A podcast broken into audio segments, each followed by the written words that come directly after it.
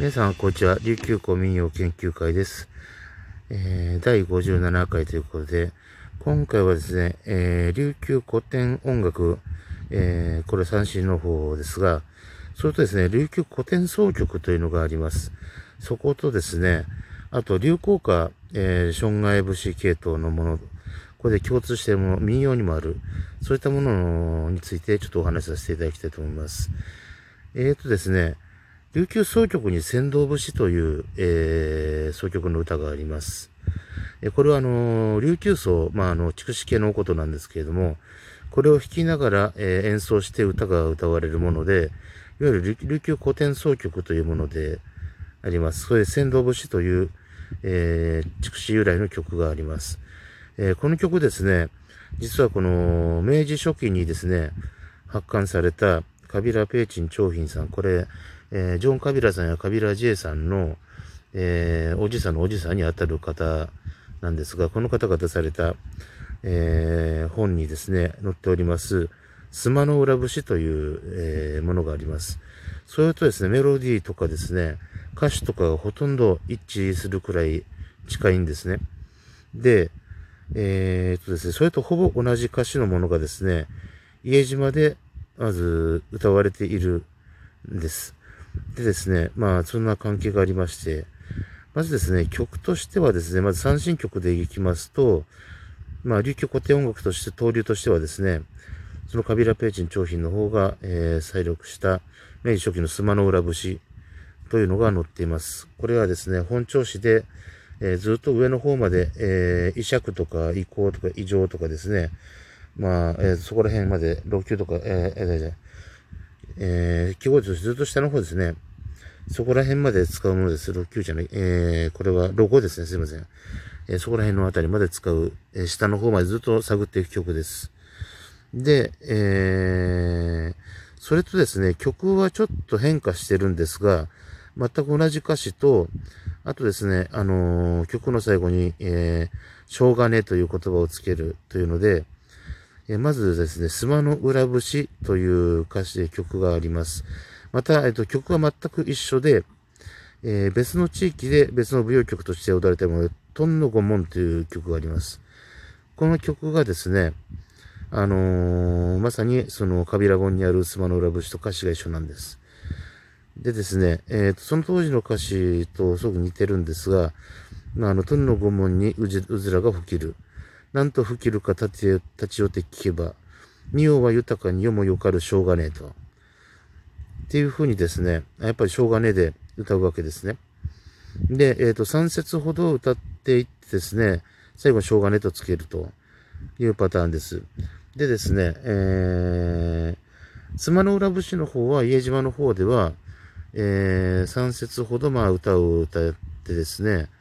えー、いわゆるこの、えーえー、ですね、赤穂浪士、四十七士の関係と思われる、えー、大石倉大石倉之助ですね。その関係の、うん、話とですね、えー、天下太平収まる三輪の系統の歌詞でですね、えー、こちらも、えっ、ー、と、三節でしょうがねえと、二節でしょうがねえというような感じで繋がるのが、えー、現在の、えー、家島の諏訪の裏節として伝わっています。これはおそらくですね、えー、琉球本体、えー、那覇首里で歌われてもいた、流行りのこの障害、障害、障害ですね、の系統の須磨の裏節、それがですね、家島の方に渡りまして、というのもですね、カビラペーチン商品という方の書きは家うどんの系統ですね。えー、まあ、家家というのは、家島を漁しておりまして、で、カビラ家というのはその中のカビ、えーかえー、カビラ村ですね。いわゆる川平村ですね。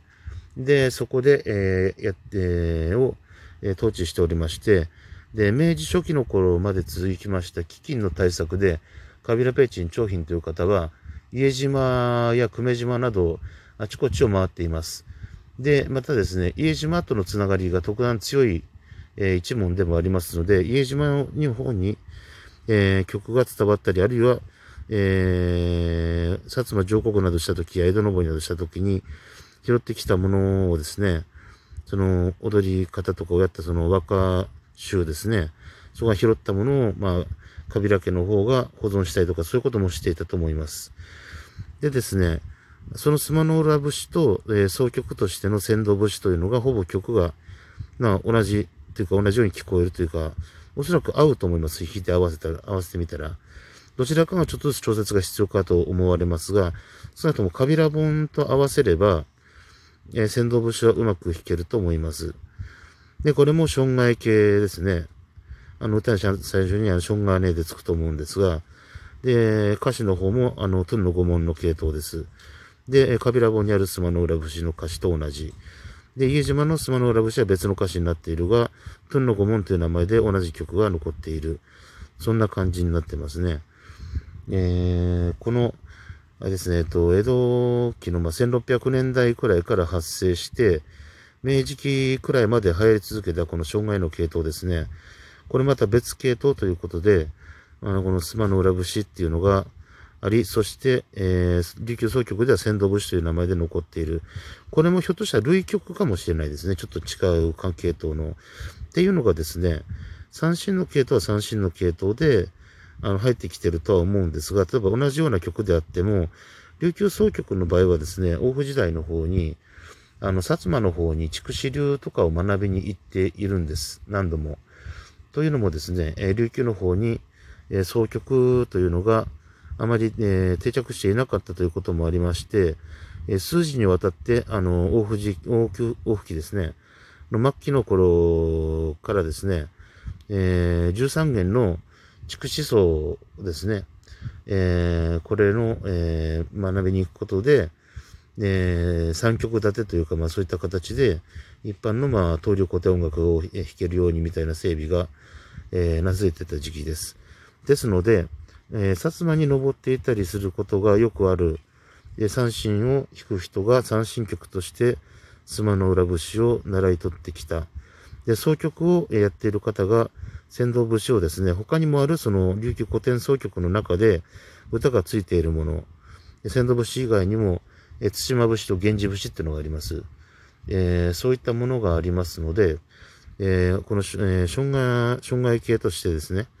えー、歌の最後に障害根をつけて終わるパターンの先導節を、えー、我薩摩からなってきたのかもしれません。ひょっとしたらですね、えー、三振型の師匠となるような、その洋曲を、とかをなされるような薩摩の方の師匠、ね、場合によってはですね、えー、琵琶を弾いておったかもしれませんし、えー、そういった方がいたかもしれません。だからこれ舞台が、あの、この歌というのが、諏訪の浦という、えー、場所がですね、まあ、あの、国としては播磨の国の一番東であり、今の、えー、神戸市の、えー、あれですね、えー、須磨区、もともとは、えー、兵庫県明石郡の、えー、須磨町とかっていうふうな、えー、そういう地域です。今、えー、須磨海浜公園とかありますね、水族館とか。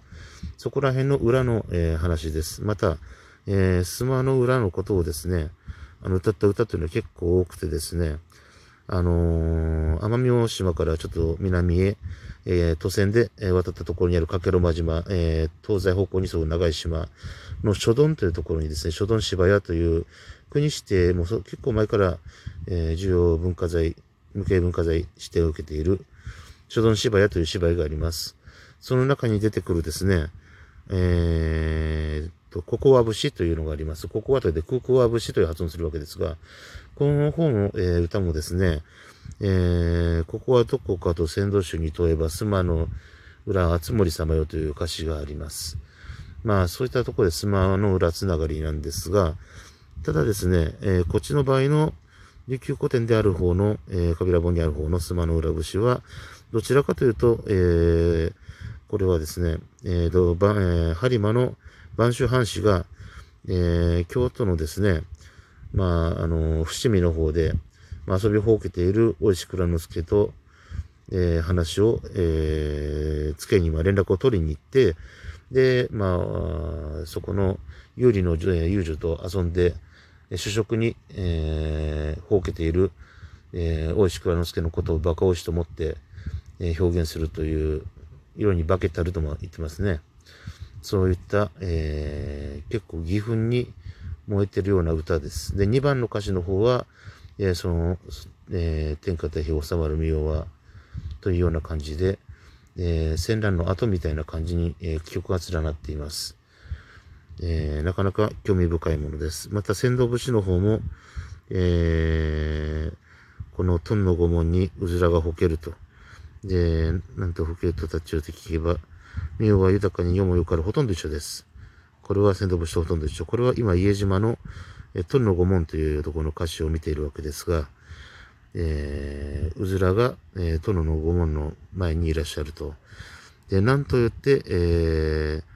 えー、えー、吹きるということは、まあ、どういうふうに泣くかと、立ち寄って聞いてみれば、仁王は豊かに世もよかると。で、しょうがねと。えー、この世も豊かで世も良き状態であると。そして、しょうがねえと。えー、というふうに、えー、くくっているものであります。えー、こういったわけで、えー、仙道節、そしてカビラ本にある須磨の浦節、家島の須磨の浦節と、そして家島のトンの御門、それぞれ、えー、障害節系統ということで、えー、つながるというあたりをですね、このつながり、えー、類曲ですね、これについて少しお話しさせていただきました。それではですね、えー、またですね、えー、次回お会いしましょう。た何かしら気がつきましたら、えー、録音配信させていただきたいと思います。それでは失礼します。